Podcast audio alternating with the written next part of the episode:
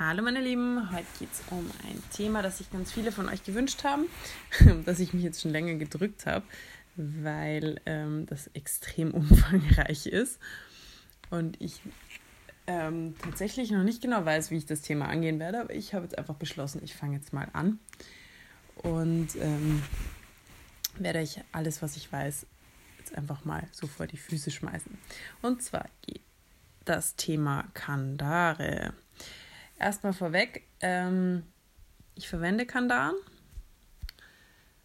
Ich habe dazu, also zum Thema Gebiss oder Gebisslos, habe ich ja schon mal einen Podcast gemacht. Weiß ich, dass auch einige von euch gewünscht haben.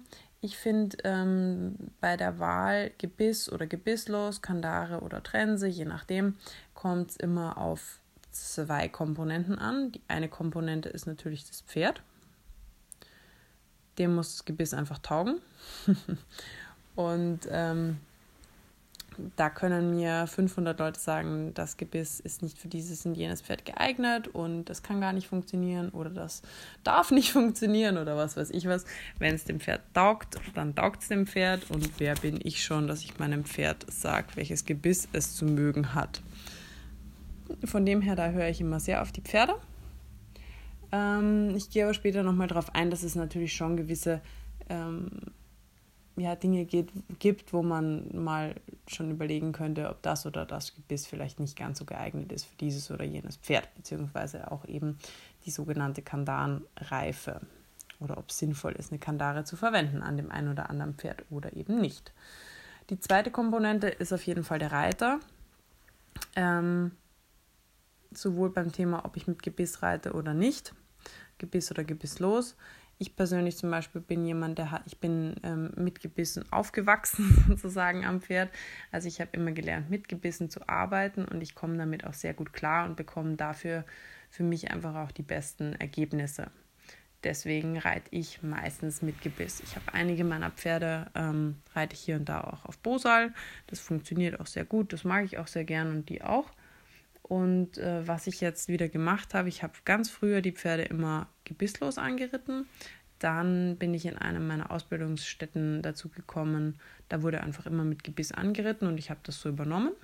Hat auch funktioniert. Ähm, mittlerweile bin ich wieder darauf zurückgegangen, die Pferde gebisslos anzureiten. Ähm, aus diversen Gründen, aber das könnt ihr euch ja gerne in dem anderen Podcast anhören. Ja, genau.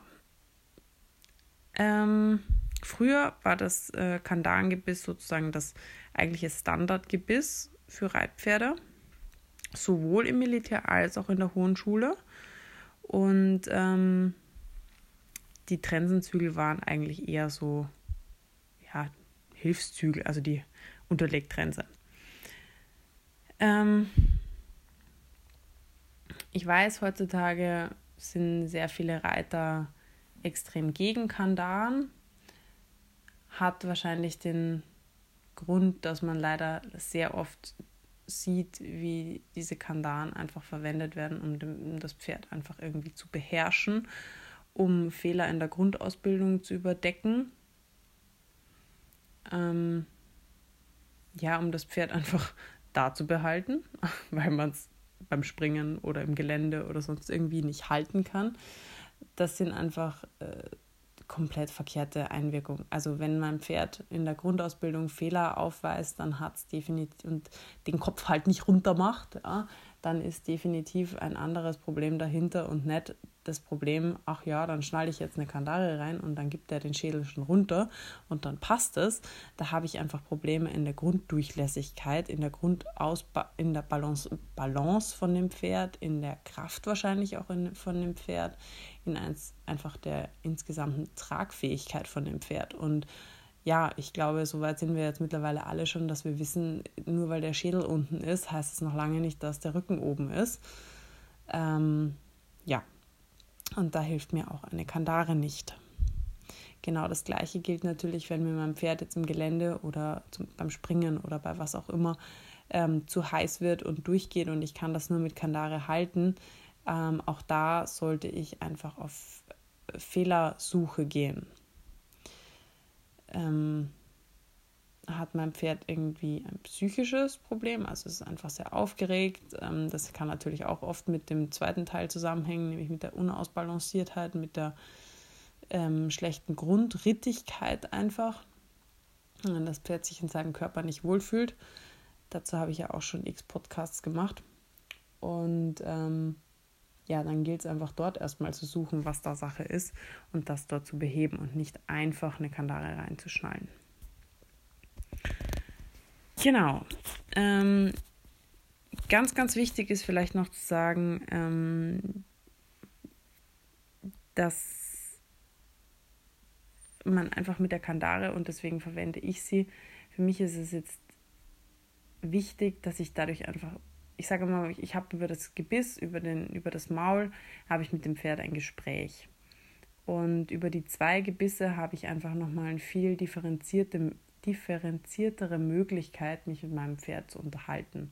Also ich kann einfach dadurch, dass die zwei Gebisse haben ja unterschiedliche Wirkweisen. Also die Trense hat eben eher eine, eine aufrichtende, äh, ja, eine aufrichtende und biegende Wirkung, ähm, während die Kandare eher eine beizäumende, lösende und auch für mich eine gerade richtende ähm, Komponente hat, beziehungsweise ähm, hat die Stange für mich auch die, aus meiner Erfahrung raus, ähm, die Wirkung, dass sich viele Pferde im, in der Halsbasis einfach besser, in der Halsbasis und im Rumpf einfach ein bisschen besser anheben können.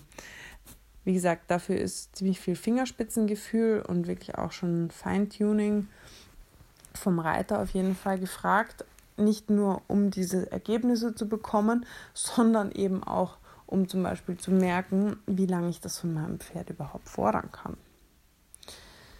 Ähm, ich habe zum Beispiel schon sehr oft Pferde gehabt, die sehr, sehr instabil waren in sich und die sich über die Stange, sei das jetzt das, äh, die, die blanke Stange tatsächlich oder eben ähm, die Stange in der ähm, zwei gebissrigen Variante, also mit Kandare und Unterlegtrense, mit vier Zügeln, einfach viel, viel, viel besser gerade gerichtet haben. Man hat dadurch, wie das ähm, Gebiss eben wirkt und wie es liegt, hat man einfach eine wesentlich bessere Kontrolle noch über die Schulter des Pferdes. Hat man eine bessere Schulterkontrolle, kann man das Pferd besser gerade halten, kann ich das Pferd besser gerade halten, kann mir das Pferd einfach gewisse ähm, Schiefen, Schwächen, Verspannungen, ähm, Ungleichheiten einfach nicht so gut verbergen. Wie es das vielleicht kann, wenn es immer noch so ein Ticken irgendwohin schief werden kann. Ja, ähm, genau. Was könnte ich jetzt noch dazu sagen? Das wäre jetzt erstmal so die Einleitung. Ich würde jetzt einfach vielleicht mal ganz kurz beschreiben, wie so eine Kandare, also ich gehe jetzt einfach mal von einer ähm, Kandare mit Unterlegtrense, wie sie im normalen englischen Sport, äh, im Englischreiten, im klassischen Reiten verwendet wird, dass ihr überhaupt mal so ein Bild habt, wie sowas aussieht. Also, ähm, ich hoffe, jeder von euch hat schon mal eine Kandare mit Unterlegtrense gesehen. Da hat das Pferd zwei Gebisse im Maul. Da beginnt die Krux auch schon. Wir haben auch sehr viele Pferde mit sehr engen Maulspalten oder sehr schmalen ähm, und kleinen Mäulern. Das ist immer ganz, ganz, ganz, ganz wichtig, dass man das Pferd individuell anschaut und vor allem das Maul von dem Pferd individuell anschaut und schaut, was nehme ich da für eine Dicke, was nehme ich da für eine ähm, Größe, passt meinem Pferd überhaupt zwei Gebisse ins Maul, tue ich ihm damit wirklich was Gutes oder passt es da einfach gar nicht rein. Ähm, ja, auch sowas gibt's. Da muss man dann einfach schauen. Da wäre zum Beispiel vielleicht die Möglichkeit, wenn man das möchte, auf ähm, Kandare und Kappzaum zu reiten, also vierzügelig, aber ähm, eben auf Nase und äh, Kandare zu reiten. Auch das mögen viele Pferde gerne. Ich persönlich bin da jetzt, ähm, das war irgendwie nie so mein Stil. Wer weiß, vielleicht komme ich da noch irgendwann dazu. Im Moment ähm, habe ich das jetzt bei keinem Pferd in Verwendung. Wäre aber zum Beispiel vielleicht eine Möglichkeit, wenn man ein Pferd hat, wo man sagt, zwei Gebisse in dem Maul, das ist einfach nicht gut für das Pferd, das passt einfach nicht rein.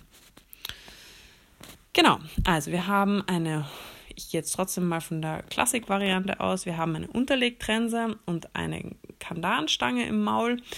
Die Unterlegtrense ist quasi wie das Standardgebiss, also ähm, hat drei bis fünf Millimeter Platz zum Maulwinkel.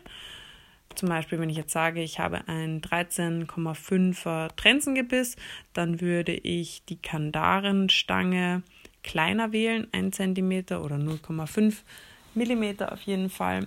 Also wäre dann zum Beispiel 13, entweder äh, 12,5 oder 13, je nachdem. Das muss man dann schauen. Hat zum Beispiel wieder mit, hat das Pferd relativ äh, fleischige, äh, wie sagt man da, Maul, Maulseiten, Lippen. ähm, dann wäre es zum Beispiel eher empfehlenswert, vielleicht nur 0,5 drunter zu gehen, dass man, um das nochmal zu erklären, das Pferdemal läuft ja normalerweise so ein bisschen ähm, schmaler zu nach unten.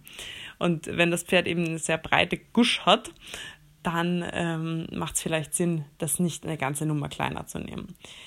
Kleiner nehmen wir es deshalb, dass, de, dass die Kandare wirklich ähm, bündig am Maulwinkel anliegt, also wirklich ähm, da auch ganz ruhig liegt und dann nicht noch hin und her äh, sich bewegen kann. Das soll einfach wirklich ruhig und angenehm für das Pferd liegen. Ähm, ja, wo man dann natürlich wieder aufpassen muss.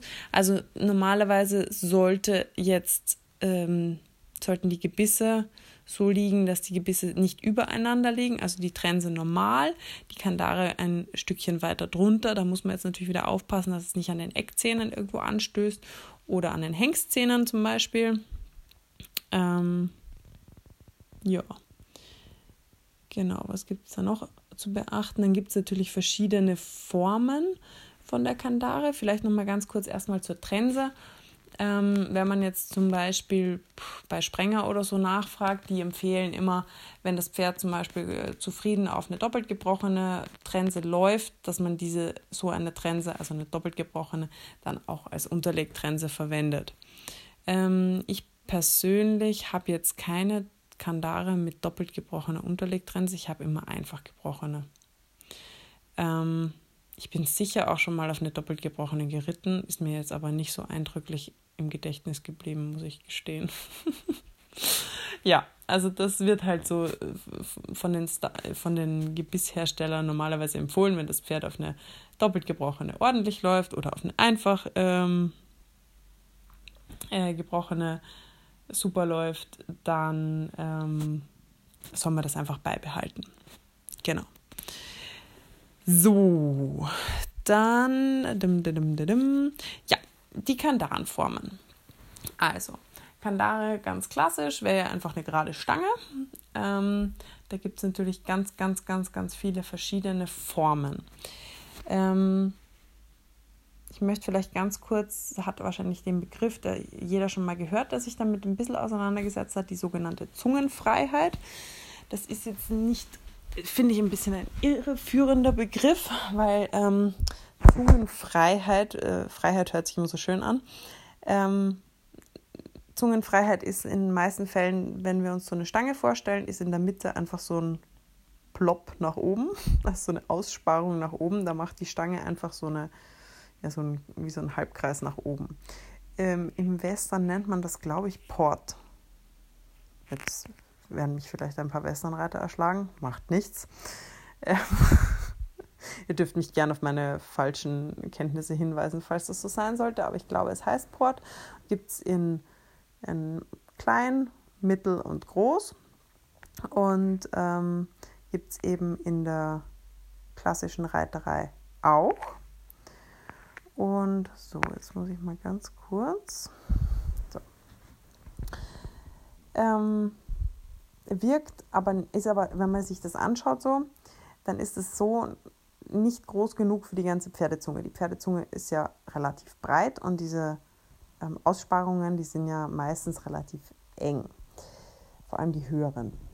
Das heißt, da passt nicht die ganze Zunge jetzt rein. Das wirkt tatsächlich eher, wenn man sich das jetzt vorstellt, man nimmt die äh, Anzüge an, dann gehen die Dinger ja nach vorne. Das heißt, die wirken auf den Gaumen der Pferde, beziehungsweise so ein bisschen, dass die Zunge kann da schon ein bisschen rein. Das wirkt aber weniger wie eine Freiheit, sondern eher so ein bisschen ja fast weg sind auf die Zunge. Ähm, also Zungenfreiheit erhöhte ist also größere Zungenfreiheit ist eher sogar schärfer. Das nur ganz kurz so am Rande. Ähm, was es gibt, zum Beispiel auch wieder, jetzt rede ich immer von Sprenger, aber ich, ich mag die Gebisse tatsächlich. Ich werde nicht von denen gesponsert, leider. kriege auch nichts dafür, dass ich sie hier erwähne. Ähm, es gibt aber zum Beispiel eine Kandare von Sprenger, die heißt HU Kandare. Die wurde auch von einer meiner Ausbilderinnen immer am Anfang für die ersten paar Male Kandare reiten ähm, bei den jungen Pferden verwendet. Die hat nämlich tatsächlich die ganze Stange so leicht nach oben gebogen und ein bisschen nach vorne. Das heißt, sie hat eine sehr, also eine durchgehende Zungenfreiheit so, sozusagen. Und das wiederum ist tatsächlich, gibt der Zunge tatsächlich dann mehr Freiraum, weil da auch eben die ganze Zunge abgedeckt wird. Ähm, das heißt, das verteilt den Druck tatsächlich ein bisschen weicher auf die Zunge, das geht auch nicht auf den Gaumen und ja, da haben die eigentlich auch alle sehr, sehr gern angenommen, muss ich sagen, von den Pferden.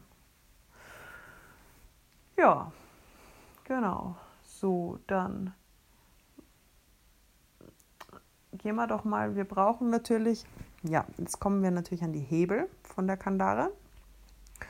Ähm, da müssen wir jetzt so einen kleinen Ausflug in die Physik machen. Ist eigentlich, eigentlich müssen wir nicht mehr in die Physik gehen, wir müssen eigentlich nur wir müssen eigentlich nur auf den Spielplatz gehen.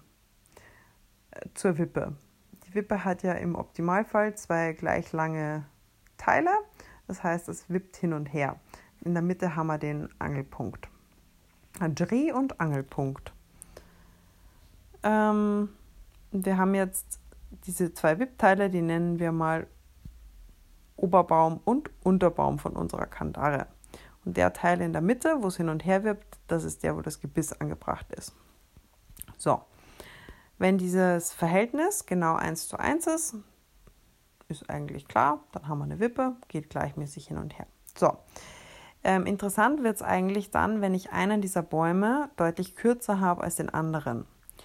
Ähm, wenn ich mir jetzt die Kandare vorstelle, dann wird ja ganz oft geschrien, boah, das hat so lange Anzüge und oh, das ist aber so eine krasse Hebelwirkung und so weiter und so fort. Also es kommt nicht rein darauf an, wie lang ähm, der Unterbaum ist, also der untere Anzug, den man ja oft so sieht, sondern es kommt auf das Verhältnis vom Ober- zum Unterbaum an. Ähm, kann man sich vielleicht wieder bei der Wippe vorstellen wenn ich jetzt ein ganz leichtes Kind habe und das soll den Papa hochschmeißen, dann brauche ich einen verdammt langen Hebel, dass es diese Kraftübertragung irgendwie hinkriegt, dass es diesen Vater da nach oben bewegt. Und genauso ist es eben bei der Kandare auch.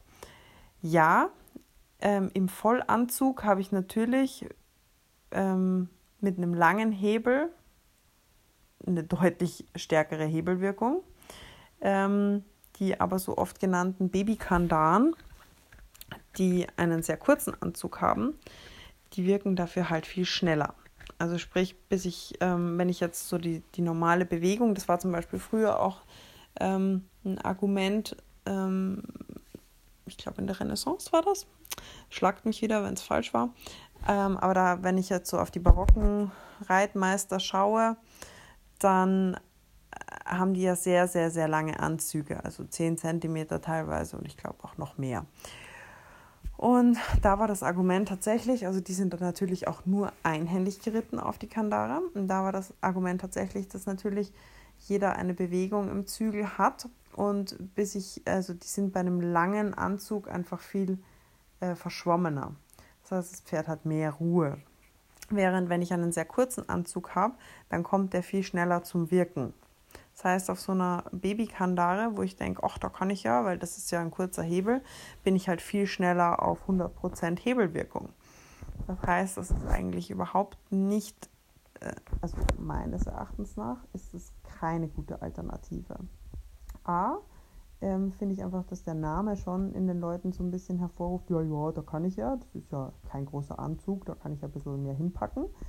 Ähm, das heißt, man verliert so ein bisschen den Respekt vor der ganzen Geschichte. Und ähm,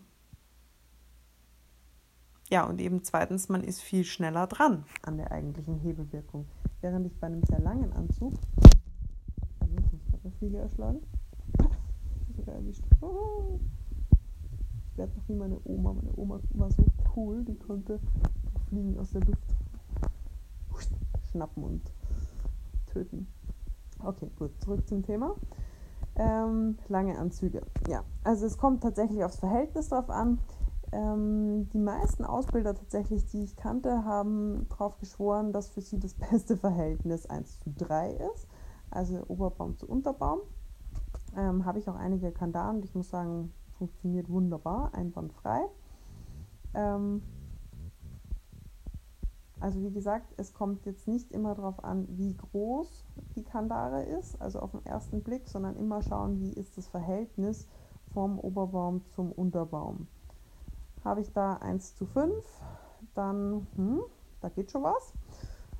Habe ich jetzt ähm, 1 zu 2, ist das natürlich eine relativ ähm, milde Geschichte.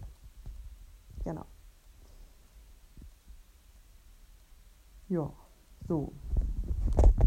Ah ja, wenn wir jetzt, ah doch, jetzt nochmal eine interessante Geschichte, weil da ranken sich ja auch immer so einige ähm, Mythen darum. Die sogenannten, also diese ähm, Prunkkandaren und so, die haben ja ganz oft diese geschwungenen, Eskandaren nennt sich das. Ähm, also die haben so eine, ja, die haben halt so Verschnörkelungen und sind tatsächlich oft so gebaut, aufgebaut wie ein S.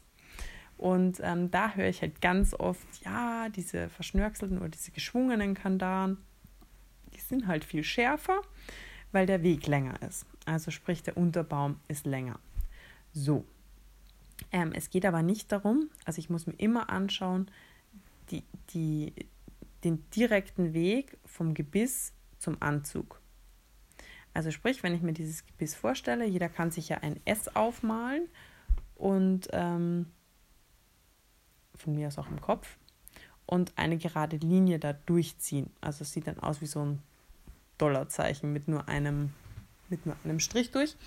Ähm, und dann habt ihr eben quasi die Luftlinie durch das S durch. Und sind jetzt der Ansatz von dem Gebiss und der Ansatz von dem Zügel genau auf dieser Linie, dann ist diese Kandare genauso scharf oder eben nicht scharf wie eine gerade Kandare. Versteht ihr, was ich meine? Also es geht nicht darum, wie lang der Weg von dem Metall ist. Der kann auch 25 S-Kurven dazwischen machen. Es geht darum, wie lang die Luftlinie vom Gebiss bis zum Zügelanbringer ist. Was jetzt ganz interessant wäre, wäre jetzt aber, wenn ich zum Beispiel den Teil, wo das Gebiss, ähm, äh, Entschuldigung, wo, das, ähm, wo der Zügel eingeschnallt wird, ähm, weiter nach hinten habe, also weiter nach hinten gebogen habe, also sprich, ähm, das Gebiss ist beim Punkt 1, also ist hier, oh je, wie beschreibe ich denn das jetzt? Doch, wir legen es auf eine Uhr. Das, das wo das Gebiss angehängt, also der Teil, wo das Gebiss ist, der ist bei 12.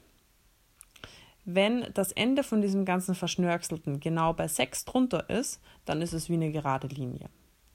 Wenn ich jetzt aber ähm, zum Beispiel das Gebiss ist immer noch bei 12 und der Ansatz, wo ich meinen Zügel anschnalle, ist aber zum Beispiel bei 5 oder bei 4, also weiter hinten, näher am Pferd. Dann habe ich tatsächlich eine schwächere Wirkung.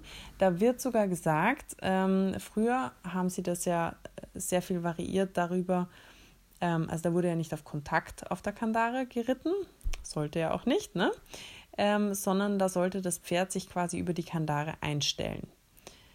Das heißt, es sollte diesen Teil, wo, der, wo die Trense angeschnallt, also wo der Zügel angeschnallt ist, unter die 12 bringen. Das heißt, über einen zurückgeschnittenen oder nach hinten gebogenen Kandaren, eine Kandare, ähm, konnte man das Pferd tendenziell eher dazu bringen, dass es die Nase sogar ein bisschen nach vorne genommen hat. So, habe ich dasselbe wieder. Wir gehen wieder ähm, Kandarengebiss bei 12. Ähm, und jetzt ist der Punkt, wo ich meinen Zügel einschnalle, bei 7 oder bei 8. Das heißt nach vorne gebogen. dann kann man sich ja schon überlegen, habe ich eine deutlich stärkere Einwirkung und eine stärkere Beizäumung. Das heißt, ich hole mir die Nase mehr ran. So. Genau. Also darüber wurde viel eingestellt im Barock und ähm, ich weiß auch, und das finde ich total faszinierend, da bin ich aber jetzt tatsächlich kein äh, Pro, ich habe mich da nur so ein bisschen eingelesen und äh, gebe euch jetzt mein laienhaftes Wissen weiter. Und zwar ähm, gerade in der altkalifornischen Reitweise gibt es dann am Ende des Tages die sogenannten Bridal Horses. Das sind die, da hat vielleicht ein oder andere von euch schon gesehen, das sind so wirklich wild aussehende, kunstvolle Gebisse mit riesengroßen Zungenfreiheiten und manchmal noch mit Rollen und was der Teufel was alles da drinnen. Und die werden tatsächlich oder wurden, ich weiß nicht, ob das immer noch so ist, ich kenne jetzt leider keinen ähm, Lebenden mehr, der sich da wirklich in der Ausbildung dieser Pferde oder dieser Reitweise komplett auskennt. Falls jemand jemanden kennt, immer gerne her damit. Finde ich nämlich mega interessant. Ähm, und diese Pferde bekamen das Gebiss tatsächlich an sich angepasst. Also dies wurde wirklich für das Pferd das Gebiss gemacht also abhängig davon, wie ist der Halsansatz, wie ist der Halsaufsatz, ähm, wie ist das Maul aufgebaut, ähm, was für Tendenzen hat das Pferd, geht es eher zu hoch, zu tief, zu eng ähm, und so weiter und so fort. Wie ist die optimale ähm, Haltung für dieses Pferd? Und danach wurde das Gebiss ausgerichtet, so dass es dann, in, wenn das Pferd sich in der optimalen Haltung befindet, die das Pferd absolut selber finden sollten, können sollte in, der, in dem Stadium der Ausbildung, was über Jahre geht. Also ein Bridal Horse ist nichts, was du an einem Wochenendkurs bekommst. Ähm, dann trägt es dieses Gebiss nur mehr. Also sprich, das Gebiss ähm, entfaltet seine Wirkung eigentlich über das perfekte Gewichtsverhältnis. Und das fand ich zum Beispiel total interessant. Vielleicht hat es ja der ein oder andere von euch schon gesehen ähm, im Westernreiten oder eben da in der altkalifornischen Reiterei gibt es doch manchmal so Zügel, die unten so Knoten, also so, ja, so kleine Gewichte halt dran haben oder so kleine Knödel da dran haben. Und ich dachte dann immer, ja, Mike, die Westernreiter, die haben es halt gern, wenn irgendwo was ein bisschen bling bling ist oder ein bisschen irgendwo was rumbaumelt oder so bis ich dann ähm, irgendwann aufgeklärt wurde darüber, dass das Gewichte sind und die tatsächlich so ausgelegt sind, dass eben auch wieder das Gebiss sich optimal im Pferdemaul so hinstellt, dass das Pferd die Möglichkeit hat, dann eben seine perfekte Haltung einzunehmen. Also es ist eine super spannende Geschichte. Wie gesagt, ich bin da nur ja, minimal belesen und sicher kein Profi. Von dem her wenn euch das interessiert, müsst ihr euch leider ähm, da an die Pros wenden. Genau. Ähm, Wo war man jetzt? Hebel, Kandangebisse. Ja. Jetzt hat es die Katze vom Stuhl kaut. Geht's, Mäuschen? Jetzt ist sie beleidigt. Na gut. Also, dann sind wir noch, ähm, genau, weil das Ganze funktioniert ja nur zusammen mit einer Kinnkette. Ähm, die Kinnkette verringert tatsächlich ein bisschen den Druck auf das Genick. Also, die sollte so eingestellt werden, die ist ja an der Kandare angebracht und links und rechts.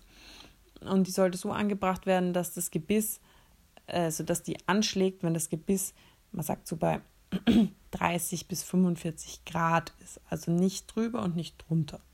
Sonst strotzt die Kandare, also steht so durch oder hängt durch. Hat in beiden Fällen wirkt sie einfach ähm, ja nicht standardisiert, sagen wir mal so. Ähm, da sind wir eben wieder bei den Punkten von vorhin, äh, zu weit nach vorne, nach hinten. Also damit kann man natürlich auch noch so ein bisschen die Schärfe von dem ganzen Ding äh, variieren. Was vielleicht auch noch ganz interessant ist, so zum Überlegen, ähm, die Kinnkette kann man ja natürlich auch noch unterlegen, dann wird es so ein bisschen weicher. ähm, dann gibt es die auch mit verschiedenen ähm, Ketten, Ringen, Gliedern. Ähm, wobei mehrere, also mehrere Ringe einfach den Druck ein bisschen besser verteilen. Und zum Beispiel gab es früher so sehr große, aber äh, wenige Ringe. Und ähm, da wird der Druck einfach ein bisschen punktueller dann angebracht. Also auch wieder so ein bisschen schärfer. Ähm, genau, Kinnkette haben wir. Ja, was vielleicht noch jetzt ein wichtiger Punkt ist, finde ich,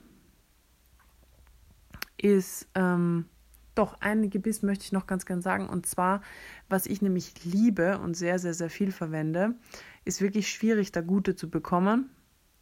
Ich habe ein paar alte Gebisse und ich liebe die unendlich. Ähm, sind Pumpkandan. Und zwar kann man sich das so vorstellen, dass der, das Stange, die Stange in der Mitte, die im Maul ist, die ist so ein paar Millimeter für das Pferd nach oben und nach unten verschiebbar.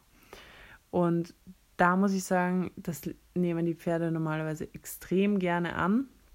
Da muss man nur ein bisschen aufpassen. Ähm, wenn man zum Beispiel ein Pferd hat, das sehr unruhig im Maul ist, da kann das vielleicht ein bisschen ähm, ja, unangebracht sein, beziehungsweise muss man aufpassen mit der Größe. Also die dürfen nicht so eng anliegen wie jetzt ähm, eine normale Kandare, weil da würde sich das Pferd einfach die, die ähm, Maulwinkel einzwicken. Die müssen so ein bisschen größer gewählt werden.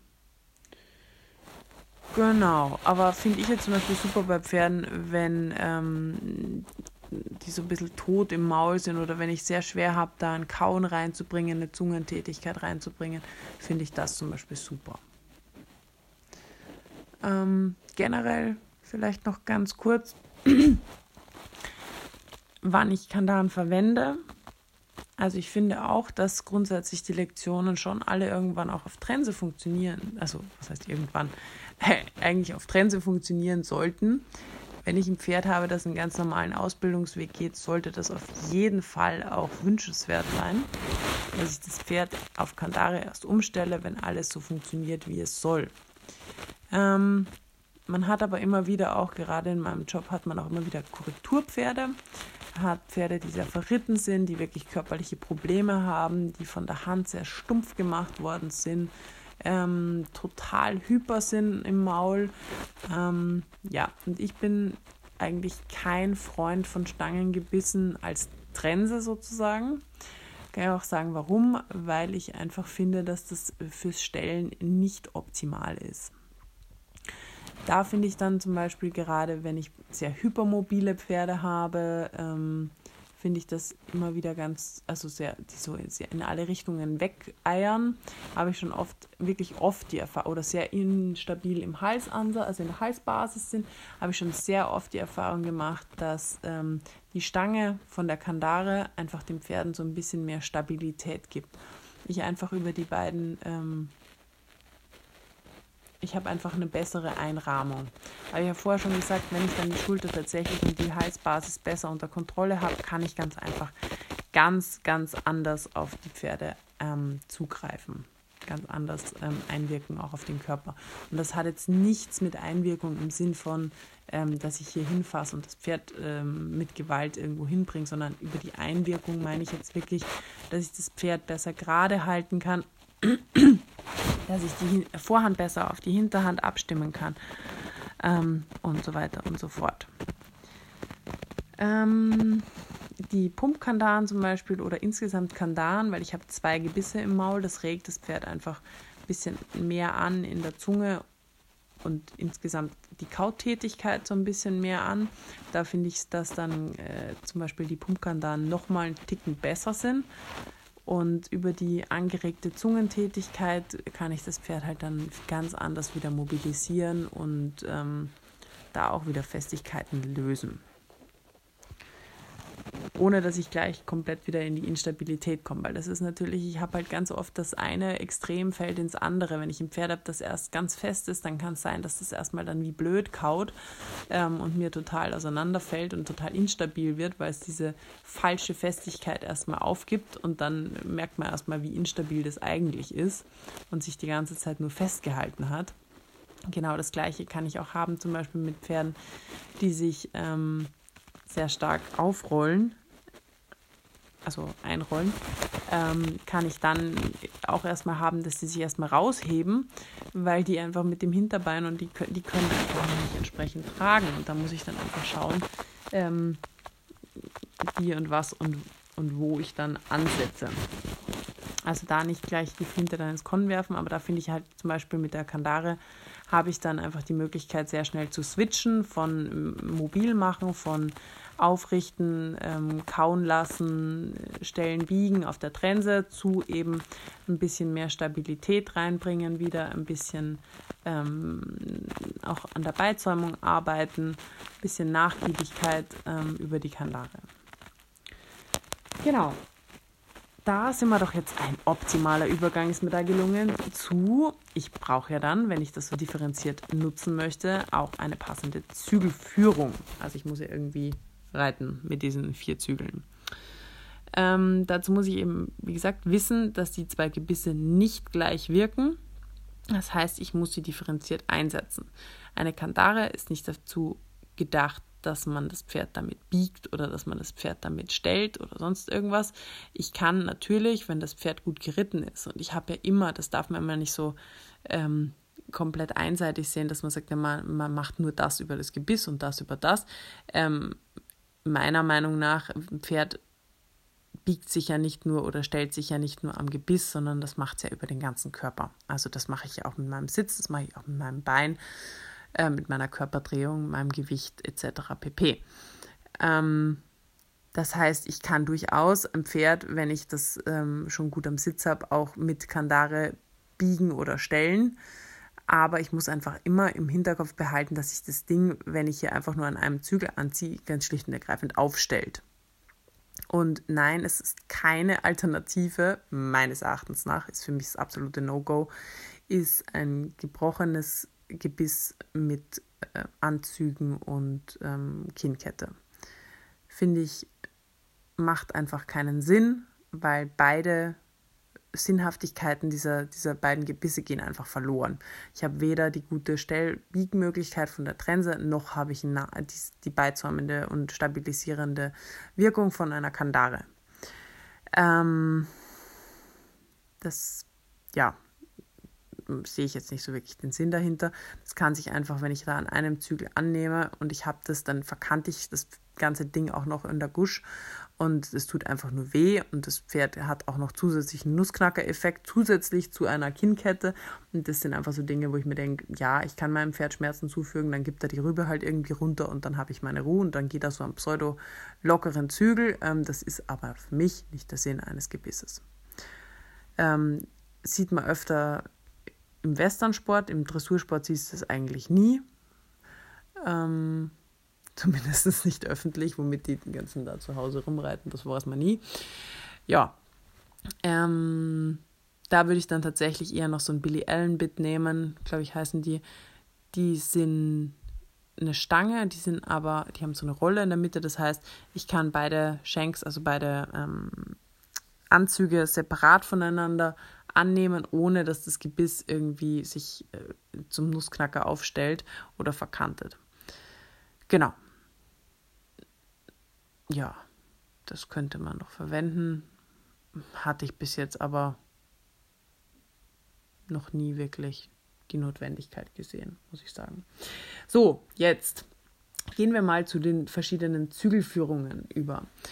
Also da gibt es die 2 zu 2, das ist so die klassischste, die man auch auf den meisten Turnieren sieht. Äh, Zügelhaltung würde ich mal behaupten.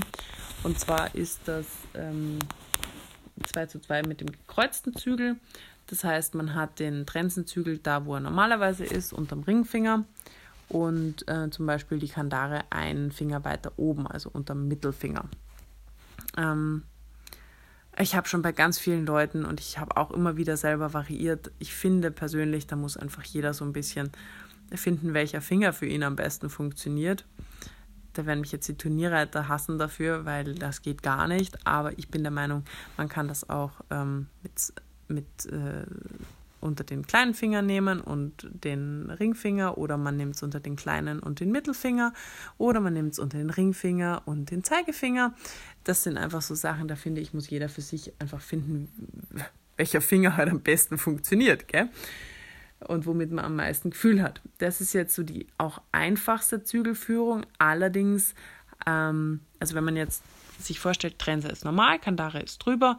Wenn ich jetzt eine Parade gebe, dann kippt ja auch dabei die Hand meist so einen Ticken ab. Das heißt, ich komme eher auf die Trense als auf die Kandare. Ist auch eine relativ milde Zügelführung dadurch. Also für Anfänger durchaus geeignet, finde ich aber, also kann man nicht so wahnsinnig viel variieren oder differenzieren einfach zwischen den beiden Zügeln. Wenn man dann zwei Finger dazwischen nimmt, also zum Beispiel sagt, äh, man nimmt Ringfinger, ähm, Zeigefinger, dann hat man schon ein bisschen größere Differenzierungsmöglichkeit, als wenn man so nah beieinander hat. Genau. Dann gibt es noch 2 zu 2 die parallele Zügelführung, also sprich, da hätte man ähm, zum Beispiel auch den, den ähm, Trensenzügel unter der, also ganz normal beim Ringfinger und den Kandanzügel unter dem kleinen Finger. Ähm, da, wenn ich jetzt eine Parade gebe, gehe ich halt relativ als erstes erstmal auf die, auf die Kandare. Ähm, Finde ich jetzt auch, also so reite ich eigentlich nie. Was ich manchmal mache, ähm, das muss man aber tatsächlich üben, ist dann nennt sich Phyllis-Führung, ist eigentlich auch eine Form der 2 zu 2 Parallelführung. Da geht der Trensenzügel dann oben drüber, über den Zeigefinger. Also sprich, die Trense läuft oben in die Faust rein und kommt unten wieder raus. Und die Kandare läuft unten in die Faust rein und kommt oben wieder raus. Allerdings, ich nehme es dann immer ähm, unter, die, unter den Zeigefinger. Ich glaube, das ist auch normal so. ähm, genau. Das ist zum Beispiel jetzt eine Zügelführung, die kommt sehr oft ähm, bei den, bei der nach Philipp Karl da so, äh, École de la Charité, die reiten ganz viel so damit. Und ich kann mit dieser Handführung sehr, sehr scharf sein. Ich kann aber auch sehr, sehr, sehr differenziert einwirken, weil ich halt wirklich durch das Kippen von der Hand total gut beeinflussen kann, ob ich nur auf der Trense und die Kandare sogar eher durchhängen lasse oder wirklich mal die Kandare annehme. Genau. Ähm, dann gibt es die 3 zu 1 Zügelführung. Das wäre dann so, dass ich ähm, den Trensen, ähm, den Kandarzügel, also beide Kandarzügel in einer Hand habe. Also wenn ich jetzt äh, zum Beispiel äh, den Trensenzügel ganz normal habe unterm Ringfinger, dann hätte ich die Kandare und dann die andere Kandare noch oben drüber. Dadurch habe ich die Möglichkeit, dass ich eben nicht irgendwo die Kandare verkante und der restliche Trensenzügel, der restliche Trensenzügel, der übrige Trensenzügel, der ist immer noch in der anderen Hand. Also sprich, ich habe drei Zügel, zwei Kandaren und einen Trenzenzügel in der einen Hand und einen Trenzenzügel in der anderen Hand. Ähm, Finde ich zum Beispiel auch eine echt ganz gute Zügelführung. Ähm, so von der Führung her wäre es eigentlich für den Anfang gar nicht so schlecht, weil man auf der Kandare nicht so viel Schmarrn bauen kann. Ähm, es ist aber ein bisschen schwierig, jemanden, der noch nie mit vier Zügeln geritten ist, direkt so eine Zügelführung in die Hand zu drücken, würde ich persönlich es nicht machen. Genau. Da hat man dann natürlich die Möglichkeit, dass man mit der Trense sehr ähm, differenziert wieder an der Biegung und der Stellung arbeiten kann. Ich kann das natürlich auch in beide, ähm, beide Richtungen machen. Also ich kann das sowohl in die rechte als auch in die linke Hand nehmen. So. Genau. Und dann gibt es natürlich noch die Möglichkeit, das wäre dann so die, ich nenne es mal Königsdisziplin, ähm, dass man alle vier Zügel in einer Hand halten kann. Ja, da muss man dann natürlich auch schon schauen, erstens, wie man es gebacken kriegt mit seinen Händen. Gerade Leute mit kleinen ähm, Händen müssen da halt wirklich schauen, dass sie nicht zu breite Zügel nehmen. Das ist vielleicht auch noch ganz interessant, so als ähm, Side-Information. Ähm, wenn man sich jetzt eine Kandare kauft, dann hat man nicht zwei gleich breite und gleich sich anfühlende Zügel in der Hand für Trense und Kandare, sondern man hat, ich mag immer nur Lederzügel. Ich finde, Gurtzügel sind da einfach ungeeignet, weil ähm, mit den Stoppern, das ist mir zu, zu unfein einfach. Ähm, ich habe immer ähm, Lederzügel und die von der Trense, die sind ein gutes Stück breiter und die von der Kandare sind meistens ein gutes Stück schmäler und haben auch meistens noch so ein Verschieberle, so ein, wie so ein Stopper drauf. Da kann man die dann auch zu einer Länge zusammennehmen und einfach am Hals legen und dann erstmal ähm, nur mit der Trense reiten. Genau. Hat auch den Vorteil, dass man einfach ähm, die Hände bekommen mit der Zeit ein unheimliches Gefühl dafür, was das für Zügel sind. Also erstens, wie sich anfühlt. Im Maul weißt du dann gleich, was das für ein Zügel ist. Und zweitens aber auch für das Gefühl von deinen Zügeln. Also ich finde es immer ganz schlimm, wenn ich dann auf meinem Pferd andere Zügel habe oder so. Das ist ein, erstmal ein ganz anderes Reitgefühl, weil die Finger einfach sehen. Also du brauchst dann nicht mehr hinschauen, welche Zügel du wohin nimmst, sondern du nimmst dann einfach, du, du spürst sofort die ein bisschen dickeren, die ein bisschen leichteren und weißt dann gleich, ohne drüber nachdenken zu müssen, welche Zügel was sind. Genau. Hier mein Appell übrigens an der Stelle, wie immer, kauft euch bitte lang genug Zügel. Also ich finde es ganz schlimm heutzutage, finde ich die Zügel viel zu kurz, wenn man die dann lang lässt. Die Pferde können eigentlich gar nicht wirklich die Nase vornehmen und sich wirklich lang machen. Ähm, außer der Reiter gibt wirklich die Hand schon fast bis zum Hälfte vom Hals vor. Also das ähm, nur mal so am Rande erwähnt. Das ist übrigens bei Trensen dasselbe Problem. Ja, genau. Mhm. Ich glaube, dazu haben wir jetzt alles gesagt. Ja, Wirkweise vielleicht noch wirkt auf drei Arten. Natürlich über den ganz normalen Zug, über die Kinnkette und den, Zug, äh, und den Druck auf die Laden und eben auf den Druck im Genick. Ähm, wenn ich auf blanke Kandare reite, ähm, habe ich früher zum Beispiel auch gar nicht gemacht. Habe ich jetzt eine sehr gute gefunden, auf die die Pferde total super reagieren.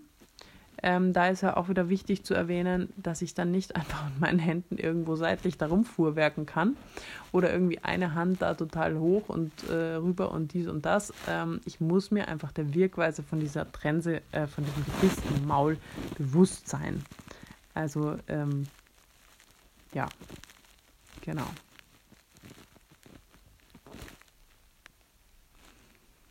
Gut, ich glaube. mein, mein Handy sagt mir gerade, du kannst für ein Segment maximal 60 Minuten aufnehmen. Behalte also die Uhr im Auge. Das erkenne ich sonst immer nicht. Heute tue ich nämlich hier ein bisschen rumkruscheln in der Wohnung, ein bisschen aufräumen.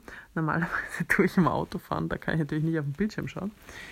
Ja, also, ich glaube, ich habe euch jetzt alles, was mir so spontan über Kandaren einfällt, mitgeteilt. Ist ja auch jetzt nur fast eine Stunde geworden. Ähm, ja, das ist sicher nur ein Bruchteil.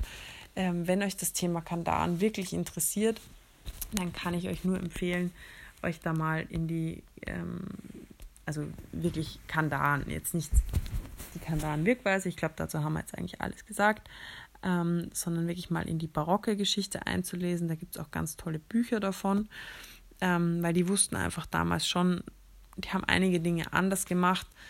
Ähm, angefangen eben, wie gesagt, bei den verschiedenen Bäumen, ähm, breitere Kinnketten, diverseste Details, die sie dann ans Pferd angepasst haben. Also da kann man sich, äh, was ich auch zum Beispiel total spannend war, war, dass die ähm, Gebiss, ähm, die Stangen auf der Seite, die waren nicht einfach rund, sondern die waren oval. Das heißt, das Pferd hatte das Maul nicht so weit aufgesperrt, hatte aber trotzdem eine relativ große Auflagefläche. Also da gibt es ganz, ganz spannende Dinge und ich denke, dass die schon wahnsinnig viel wussten. Das würde jetzt aber den Rahmen sprengen und ich muss auch ehrlicherweise gestehen, das ist nicht meine Kernkompetenz. Ähm, da gibt es Leute, die haben sich sicher damit mehr auseinandergesetzt, was so barocke Gebisse anbelangt oder Gebissbauerei als ich. Ja, im Grunde genommen eine Sache vielleicht noch, noch am Ende immer schauen, ich habe es am Anfang schon mal erwähnt, was taugt eurem Pferd. Wenn es dem Pferd nicht taugt, dann können euch 100 ähm, Gebissfachleute sagen, das ist aber ganz toll, das Gebiss. Wenn das Pferd sagt, nee, finde ich scheiße, dann ist es halt scheiße. So. Ähm, genau andersrum genauso. Wenn 100 Leute sagen, das kann nicht funktionieren bei deinem Pferd und das ähm, passt überhaupt nicht zu deinen, zu deinen Themen oder zu deinem Problem und dein Pferd sagt, yay, dieses Gebiss ist es, das will ich haben, damit fühle ich mich wohl, ähm, ja, dann ist das halt so. Und auch noch ein ganz kurzer Aufruf am Ende dieser Sache. Ihr solltet euch einfach, wenn ihr auf Kandare reiten wollt, bitte am besten einen Trainer suchen, der euch da einführt, der euer Pferd auch einführt. Es ist nicht so, dass man Pferd einfach eine Kandare reinschnallt und das Pferd kapiert sofort, wie diese Wirk, also ähm, ist da sofort der Kandarenprofi und reagiert perfekt auf die Wirkweise und so. Und gerade wenn ihr beide Anfänger seid, dann bitte, bitte, bitte lasst euch unbedingt von einem Profi beraten und dann eben diese Wirkweise und in diese Reiterei auch einführen. Ähm, das kann euch kein Podcast, kein Blogbeitrag, kein Video der Welt ersetzen, was ein Trainer, der sich da auskennt, vor Ort machen kann. Also ganz, ganz, ganz, ganz wichtig, mir das nochmal zu sagen. Und auch nochmal ganz wichtig, eine Kandare ist kein Ersatz für eine gute Ausbildung. Im Gegenteil. Ihr macht die Probleme nur schlimmer, ihr verdeckt sie kurzzeitig, aber ihr löst sie nicht. Also wenn ihr ein Problem habt, ähm, das Gebiss zu ändern, ist vielleicht manchmal ein erster Schritt, aber das ist nicht die Lösung für euer Problem. Okay? So. Ja. Und was natürlich auch wichtig ist, das wird euch aber sowieso, wenn ihr meinen Tipp 1 verfolgt, euch einen Reitlehrer zu suchen, der euch da unterstützt, der wird euch auch sagen, ob ihr und euer Pferd einfach bereit seid für die Kandare ob ihr zügelunabhängig sitzen könnt, ob ihr fein und differenziert einwirken könnt, ob ihr und euer Pferd auch mental da dafür bereit seid. Genau. In diesem Sinne wünsche ich euch einen schönen Tag, Abend, Nachmittag, was auch immer, ähm, und freue mich auf weitere Fragen. Gerne auch einfachere Fragen, wo ich nicht eine Stunde labern muss. Und ähm, freue mich auf euch. Bis zum nächsten Mal. Ciao, ciao.